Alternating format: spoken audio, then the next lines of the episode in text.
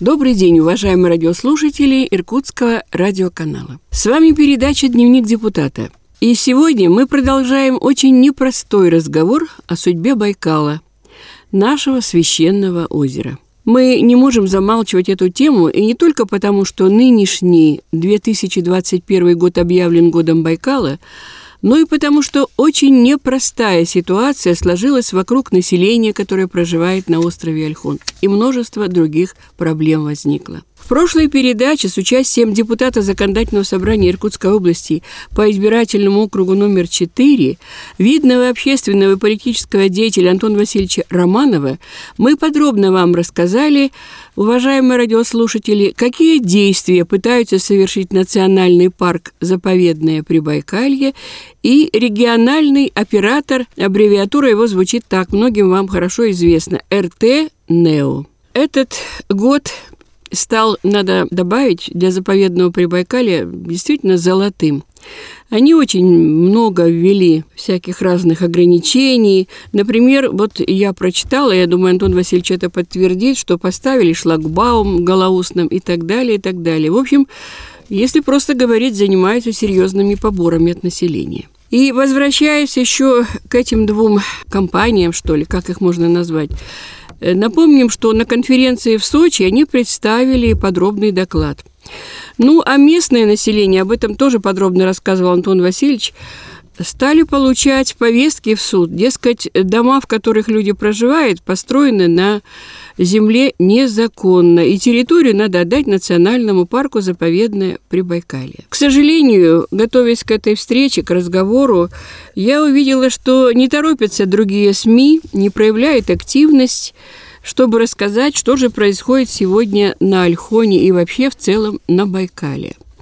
Зато подробно осветили, что проходила встреча в поселке Листвянка 12 июля куда приехал писатель, политический и общественный деятель Захар Прилепин. Я добавлю, что на этой же встрече, и это должно было быть настоящей сенсацией, в интернете об этом много писали, на этой встрече в Листвянке должен быть американский актер, кинопродюсер, режиссер, мастер боевых искусств Стивен Сигал. Кто-то точно написал в интернете, тоже я тоже это посмотрела, отзывы, об этом мероприятии, что и Прилепин, и Сивен Стигл приехали спасать Байкал. Впрочем, давайте обо всем по порядку. И я передаю слово Антону Васильевичу Романову, который, конечно же, как всегда, в совершенстве владеет всей информацией. Добрый день, Антон Васильевич. Здравствуйте, Анна Леонидовна. Здравствуйте, уважаемые радиослушатели. Спасибо за очередную встречу. Но я думаю, давайте начнем не с Листвянки, а все-таки э, с острова Альхон, с населением. Тем более вы тогда очень подробно обрисовали, что же там происходит. Людей просто сгоняют с насиженных мест. Ну, если очень коротко, то ситуация такова. Э, в 2020 году, в мае 2020 года, э, Нацпарк поставил на кадастровый учет территорию э, национального парка. Значит, на 200 тысяч гектар, превышающую ту территорию, которая ему отведена правительством Российской Федерации, тогда РСФСР, еще в 1986 году. Должен сказать, что после этого никаких распоряжений правительства об увеличении территории национального парка не было. Но, естественно, депутаты законодательного собрания, и я в том числе, инициировали вопрос, откуда у нацпарка появилось эти 200 тысяч гектар. Чтобы понять ситуацию, не нужно, говорю, быть экологом, там, профессионалом или каким-то специалистом в области охраны окружающей среды. Национальный парк – это леса, Ему было передано э, земли лесного фонда и плюс лесоход хозяйства Байкал. И он должен охранять леса. Конечно. Прежде его всего. задача охранять леса, охранять природу, охранять там позвоночных, беспозвоночных, флору, фауну и так далее. Но у нацпарка аппетиты оказались значительно больше, чем позволяли его возможности, поэтому он решил прибрать к рукам еще и землю поселений, населенных пунктов. Должен сказать, что Ольхонский район, так же как и Слюдянский, так же как и Иркутский район, это, в общем-то, территория, которая поставлена на кадастровый учет. Земли поселения там тоже, конечно, расписаны. Но в зоне аппетитов национального парка оказались как раз именно населенные пункты. Вопрос, а что там охранять-то на этих территориях? Там люди живут испокон веку, значительно раньше, чем появился национальный парк. Они ведут свою хозяйственную деятельность, свой уклад соответствующий И, казалось бы, охранять там нечего. Кроме того, нацпарк претендует сейчас на земли сельхозназначения, которые были переданы ему постановлением правительства, также в 1986 году при образовании национального парка, но без вывода из хозяйственной деятельности. Что это значит? Это значит, что там хозяйственную деятельность вели органы местного самоуправления. То есть крестьяне пасли скот, заготавливали сено, вели лов рыбы, там, другую как бы хозяйственную вот эту деятельность ну, это понятно, потому что земля принадлежала советам. А нацпарк там был только оператором, он был не собственником этой земли, а оператором. Что это значит? Он определенные ограничения и правила устанавливал для деятельности хозяйственной на этой территории. Если совсем просто, вот есть у нас автомобильная дорога, да, магистральные трассы, областные дороги, муниципальные дороги. Собственниками является либо муниципалитет, либо федерация, но оператором на этих дорогах служит ГАИ которая устанавливает определенные правила передвижения по этим дорогам. Это не значит, что ГАИ распоряжается дорогами, ремонтирует их, а сдает в аренду и так далее. Оно просто как бы следит за тем, чтобы все соблюдали правила движения. Также и нацпарк. Он должен был на этих территориях следить за правилами их эксплуатации, чтобы там не э, вели какой-то запрещенной хозяйственной деятельности, которая наносит ущерб окружающей среде. Но нацпарку это оказалось мало, он захотел торговать землей, то есть передавать их э, в концессию – и поэтому решил, что э, местные жители на территории, которая поставил нацпарк на учет, да, что это непозволительная роскошь, их надо переселить оттуда, потому что они просто мешают, а землю передать в концессию как бы вот этим крупным бизнес-формированиям или финансово-промышленным олигархам для того, чтобы они там распорядились этой землей по своему усмотрению и, конечно, в свою пользу. Понятно, они порешали, что жителей там немного, земля богатая, может приносить доход большой. С ними можно не церемониться. Да, по оценкам Особо. Сбербанка, не моим оценкам, по оценкам Сбербанка, доходный потенциал до земли примерно 30-40 миллиардов рублей в год. Ну, естественно, что местным жителям это не по сеньке шапка, их надо оттуда выгнать, а запустить туда вот этих самых крупных экологических как они говорят, компаний, на самом деле это, в общем, компания финансово-промышленная группа, которым принадлежит практически все в России, в том числе и известная в нашей территории, значит, известная как бы бизнес-империя Олега Дерипаски или Сергея Чемизова или веб-банка соответствующие, которые и начали делить между собой землю при Байкале. То есть все было продумано? Да, все было продумано. План этот, в общем-то, был опубликован, он известен. Был создан Иркутская эколого-туристическая компания с уставным капиталом 10 тысяч рублей, которая претендовала на территорию Прибайкальского национального парка в зоне Малого моря для того, чтобы концессионным соглашением забрать эту землю и там, в общем-то, реализовать проект на 2,5 миллиарда рублей за 10 лет. То есть они рассчитывали примерно на 500 миллионов рублей прибыли в год. За счет чего это прибыль? За счет взимания платы за въезд туда. То есть эта территория по их планам была поделена на зоны, на каждую зону заезжаешь, плати деньги. На другую зону еще деньги плати и так далее. Дошло до того, что предполагалось, что на мыс Хабой, предположим, на Альхоне проезд – будет стоить в день 500 рублей.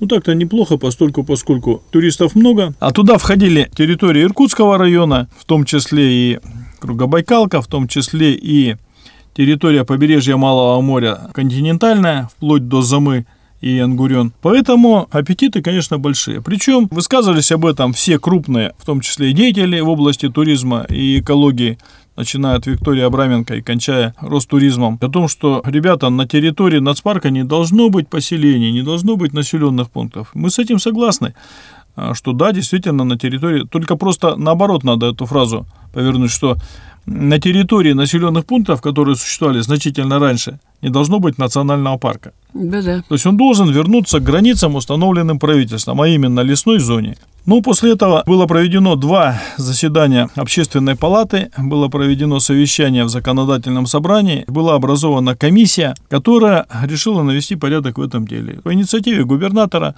который принялся за дело достаточно энергично, сформулировал задачу так, что нужно поставить на кадастровый учет земли населенных пунктов. Которые до сих пор не были оформлены на кадастровом учете, постольку, поскольку у населенных пунктов просто не было денег для того, чтобы оформить генеральный план, поставить на кадастровый учет. Но деньги мы выделили, и сейчас работа эта идет, и задача поставлена до сентября месяца границы населенных пунктов утрясти. Возникла одна проблема, то есть, как я говорю. Если национальный парк хотел поставить на кадастровый учет свои границы, он как минимум должен был провести межевание да, да, да. с населенными пунктами. Не населенные пункты должны были провести межевание с национальным парком, а национальный парк как раз должен провести с населенными пунктами это межевание. Ну и во-вторых, конечно, он должен был отмежевать и ограничить территорию, которую ему была передана правительством Российской Федерации. В ходе вот этой работы возникло множество вопросов, потому что территории населенных пунктов иногда заходят на территорию лесхозов. Ну, есть такие несколько поселков, значит, которые как бы вот вроде в лесную зону. Этот вопрос отрегулирован лесной амнистией. Хотя там есть нюансы, есть шероховатости, но было поручение президента Российской Федерации в 2017 году, что если где-то есть конфликтная ситуация, то это должно решаться в пользу населенных пунктов. То есть границы населенных пунктов должны были быть поставлены на кадастровый учет в соответствии с фактически занимаемой территорией. И вот сейчас, конечно, идет согласование с лесниками, идет согласование в том числе и с национальным парком. И еще один такой очень существенный вопрос, вопрос преткновения, который сейчас решается, это земли сельхозназначения. Национальный парк претендует на них, как я уже сказал. Я думаю, что это совершенно не обосновано, потому что это земли, которые были включены в хозяйственный оборот, в хозяйственную деятельность, а насколько всем понятно, да, хозяйственная деятельность на территории национального парка, она должна быть ограничена, если запрещена. Ну и национальный парк же не имеет возможности заниматься сельским хозяйством, там, развитием чего-то. Он должен быть просто оператором. Ну и кроме всего прочего, вот те иски, которые сейчас поступили жителям, которые говорят о том, что, обождите, вы не можете заниматься хозяйственной деятельностью на землях вот сельхозназначения или на территории лесных поселков и так далее. Это на самом деле от лукавого. То есть я поставил вопрос на одном из совещаний в общественной палате, она проходила в Еланцах, то есть там были все главы вы туда ездили? образований. Да, угу. конечно, я ездил туда неоднократно. Так вот, я сказал, обождите, что такое земли сельхозназначения? Они не бесхозны. Дело в том, что в 2003 году была проведена земельная реформа. На территории Ольхонского района существовало три совхоза и два колхоза. Это земли были колхозов и совхозов, которые были им вечное пользование переданы государством. Никто на них не мог претендовать. После проведения или в ходе проведения земельной реформы, а также с принятием земельного кодекса, эти земли были разделены на паи и переданы колхозникам и совхозникам. То есть людям, которые работали в колхозах и совхозах, они стали собственностью, то есть земельная паи – это собственность граждан. Вопрос к прокуратуре. Вы что, хотите отменить земельный кодекс? Вы хотите отменить земельную реформу? Ну, во-первых, сроки давности исковой, да, то есть 2003 год, когда это было передано, сегодня 21 год, так-то это прошло 18 лет, совершеннейший да, беспредел. Да, угу. это первое. А второе, Повернуть только в Ольхонском районе вспять земельную реформу не удастся. Надо принимать тогда новый земельный кодекс, значит, надо в конце концов компенсировать гражданам потери, ну и прочее, прочее, прочее. Ну и кроме всего прочего, как я уже говорил, вот это нападение, я бы по-другому не сказал, на интересы Иркутской области со стороны национального парка означает, что первое, эти земли, 200 тысяч гектар, которые национальный парк пытается присвоить, это земли областной казны. То есть это казна Иркутской области. Кто будет компенсировать уменьшение этой казны? Второе, это доходный потенциал. Это налогооблагаемая база Иркутской области. То есть мы получаем деньги оттуда за все виды деятельности. Так, третье, это земли поселений населенных пунктов. Но муниципальное образование, да, и первого, и второго уровня, основа их жизнедеятельности – это земля. То есть они без земли не могут жить. Как они будут жить? Чем управлять-то, кроме как бы земельными ресурсами? Как они будут развиваться как они вообще будут э, существовать без земли. Это нарушение прав местного самоуправления. У нас есть девятая глава Конституции, которая, в общем-то, защищает интересы местного самоуправления. Ну, вы измените сначала эту главу Конституции, а потом уже претендуйте на что-то. Дальше. Ну и самое главное, там же как бы интересы граждан. А интересы граждан защищаются первой и второй главой Конституции, да, которая вообще неизменяема. Ну и кто может у них отобрать собственность, которую им передало государство в ходе приватизации, да? И земельной реформы, а сейчас переиграют назад. Так завтра вообще вся э, система вот этих отношений земельных, да, и имущественных отношений, которая выстроена на основе реформы государства и на основе действующего законодательства, она вся пойдет прахом. Но этого, конечно, никто не может допустить. Поэтому решение этого вопроса без конфликта, оно невозможно. Но я заявил прямо на заседании общественной палаты в Иланцах о том, что э, если вы хотите выселить население оттуда, то вы получите еще один репрессированный народ, значит, альхонский, современного. Вы этого хотите, чтобы появился альхонский народ, я не говорю бурятский, там, русский, да, там разные люди, разных национальностей, но они живут все на Альхоне и в Альхонском районе, да, это будет репрессированный народ, который выселили с веками занимаемой территории куда-то непонятно в какие другие края. Конечно, этого никто не допустит. И, конечно, это, в общем-то, скандал грандиозный. Ну и сегодня как раз вопрос о этих самых землях и вопрос о кадастре и все остальные вопросы, они, конечно, стоят в повестке дня. Мы э, с правозащитниками и юристами готовим иск в суд к национальному парку за неправильную, незаконную постановку на кадастровый учет вот этих самых границ нацпарка. Я думаю, что если мы этот вопрос решим, то в таком случае все другие вопросы, они решатся автоматически. Тогда ситуация в Ольхонском, Иркутском и Слюдянском районе войдет в правовую норму, в правовое русло, да, и никакой байкальской правовой аномалии не будет, а будет нормальное развитие ситуации, и она будет решаться в соответствии с интересами государства. Мне возражают, Говорят, тут земли сельхозназначения сегодня, если отдать их снова муниципалитетам да, и населенным пунктам, то они все это дело передадут под индивидуальное жилищное строительство. Я говорю, да ничего подобного. Режим использования этих земель должен определяться областным законом. То есть, что там можно делать, что нельзя. Так же, как правила дорожного движения, они же определяются не ГАИДа, они определяются законодательством, которое принимается Государственной Думой. Поэтому и здесь земли, они должны использоваться строго по назначению для сельхоз деятельности, сельскохозяйственной деятельности и соответствующим образом в интересах и населения, и населенных пунктов, и Иркутской области, и Байкала, и России в целом. Поэтому здесь никаких препятствий, никаких проблем нет. Ну и кроме того, я предложил при возникновении правовых коллизий с действующим законодательством между э, законодательством России и поручением президента собрать сессию законодательного собрания и выступить с законодательной инициативой в Государственную Думу о том, чтобы привести в соответствие вот эти коллизии. Такую законодательную инициативу мы подготовили тоже и готовы, в общем-то, в любой момент провести. Ну, а, на это потребуется да. время, ну, конечно. и опять вы ввязались в драку. Ну, а что делать? Да, ну, как говорится, дело наше правое, мы должны победить, а как иначе? Ну, что делать? О чем говорит эта ситуация? Ну, вы знаете... О некомпетентности, о каких-то других махинациях, которые, ну, думают, дескать, рот заткнем местному да, населению, не разберется думаю, правительство Иркутской области. Конечно, конечно.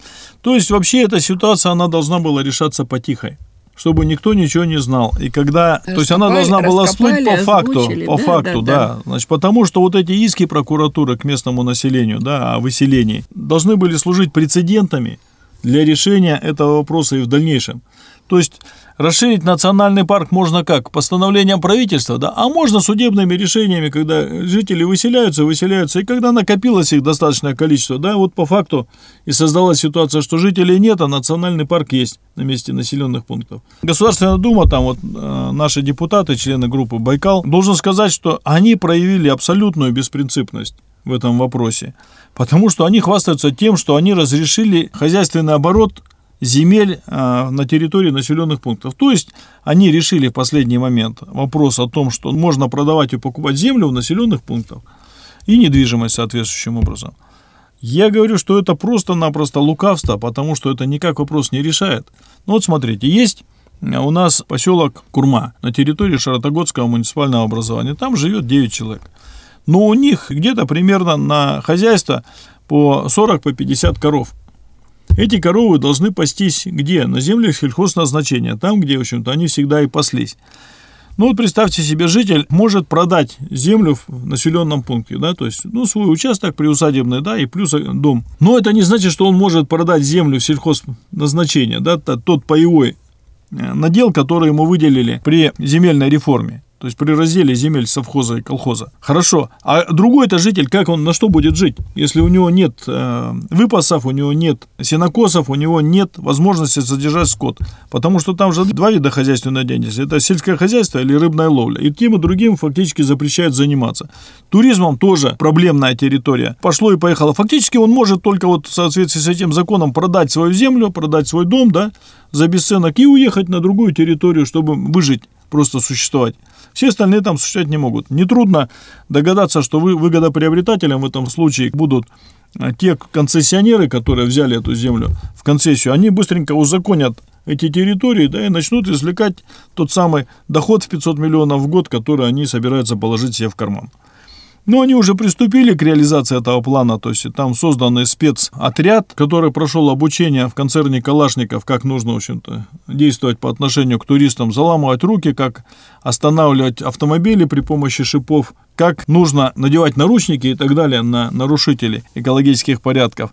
Ну и плюс, конечно, электронная система слежки за туристами, электронная система штрафов, как это у нас сейчас очень быстро научились делать, приходит извещение соответствующее или приказ судебный, да, который судебные приставы исполняют на раз.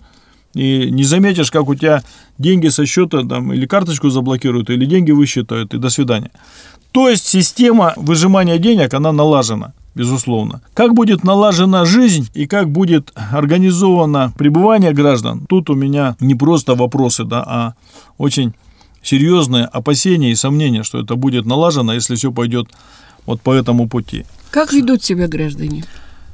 Что мы предлагаем? Ну, мы провели большую работу среди граждан несколько раз, ну, фактически каждое воскресенье мы, то есть в течение месяца встречались с жителями, местными разъясняли ситуацию, объяснили, что ситуация такова.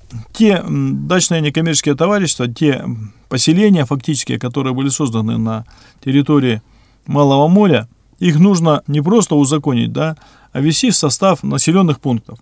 Вот есть там, предположим, Широтогодская муниципальное образование, там есть э, поселок Куркут. К этому Куркуту должны быть приписаны и другие территории, там территории Мандархана, Цунхагуна, Бурунхагуна, Бухты Радости и так далее. Вопрос сегодня дискуссионный, как это должно быть? Это должно быть одно поселение, то есть один населенный пункт или несколько разных населенных пунктов.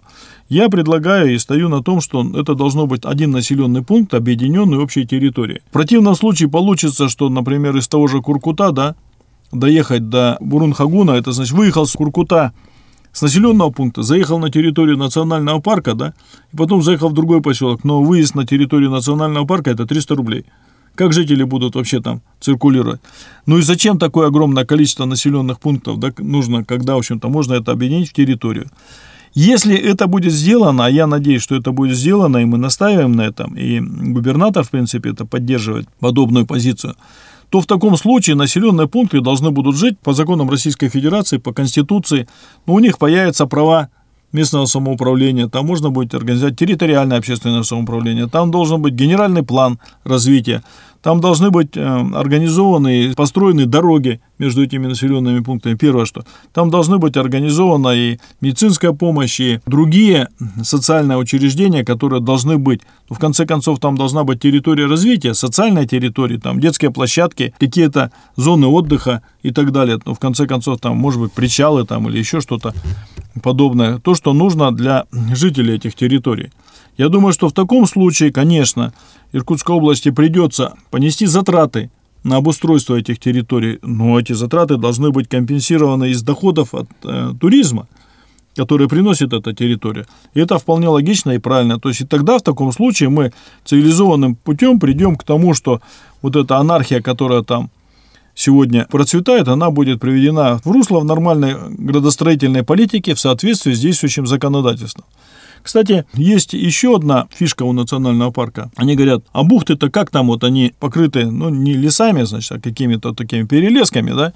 Какая там хозяйственная деятельность, какая там сельское хозяйство? Я говорю, обождите, ребят, вы забыли, что колхозы и совхозы на территории Ольхонского района, они были рыболовческими. Значит, они каждую бухту использовали для рыбной ловли. То есть они же не выходили в большое море рыбачить, да, они выходили на малое море, там, где есть омоль, там, где есть хариус, там, где есть рыба соответствующая промысловая. И поэтому все бухты, они, конечно, были зоной деятельности совхозов, а не зоной охраны природы.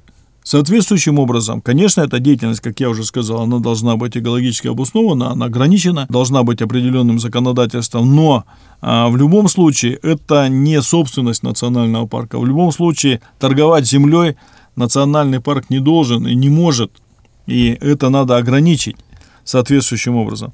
Вот такова сегодня картина на сегодняшний день в национальном парке и на территории Ольхонского района. Борьба идет, идет работа, преодолеваются трудности, сталкиваются мнения, преодолевается сопротивление или аппетиты определенных э, алчных чиновников. Но вот, как сказал наш президент и как сказал наш премьер в свое время, да, ребята, губу закатайте, Потому что вы сильно уже жадничаете, так сказать. Да, не надо жадничать, не надо, в общем-то, пытаться проглотить все. И вот я думаю, что вот эта жажда наживы, которая овладела некоторыми чиновниками в Москве и олигархами, которые э, не упускают возможности выкачать последние деньги из территории, она должна быть ограничена. И, естественно, это ограничение может быть только со стороны населения, со стороны органов местного самоуправления, депутатов разных уровней, да, ну и глав администрации соответствующих. Поэтому я думаю, что консолидированная позиция, она все-таки приведет к тому, что вопрос будет решен в пользу Иркутской области, местного населения и муниципалитетов, которые действуют на этой территории. Вы оптимист, привыкли драться, побеждать, но я думаю, что эти большие авторитетные начальники, олигархи, они будут давить на депутатов Госдумы, будут всякие употреблять ну, хитрости, уловки, пока это не дойдет до президента, наверное. Вы Может знаете, быть, вы знаете, обычно все это ограничивается и решается тогда, когда появляется мощное байкальское движение. Это практика соответствующая, которая у нас есть с 1972 года, когда была предложена первая труба из Байкальска в Иркут для того, чтобы сбрасывать стоки не в Байкал, а в Иркут, ну, убить реку Иркут. Тогда байкальское движение появилось, оно э, закрепилось, и оно достигло успехов.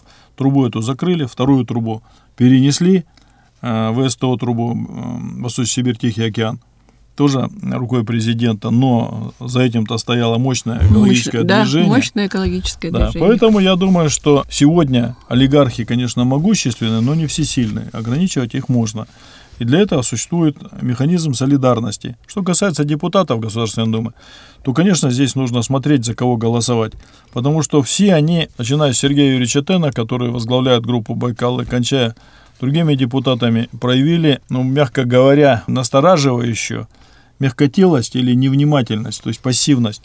Ну и должен тоже отметить, что единственный депутат Государственной Думы, который проявляет активность в этом вопросе и э, помогает э, вот этому экологическому движению, помогает местным жителям, это, как ни странно, Александр Якубовский. Да. да, он и на федеральных каналах часто выступает, да, да, комментирует, он, не да, только да, Дольщиков, да. но, я да. думаю... Все остальные занимают пассивную, выжидательную, инертную и трусливую позицию. Так удобнее. Ну, конечно, удобнее. Так удобнее. Потому не портить что отношения. Я думаю, что у Якубовского там еще ничего не решено, будет он депутатом Госдумы или нет, а все остальные это там уже вопрос решен, поэтому они все и сидят тихо. Значит, и ждут. И, да, и ждут, когда все это решится для того, чтобы присоединиться к победителю.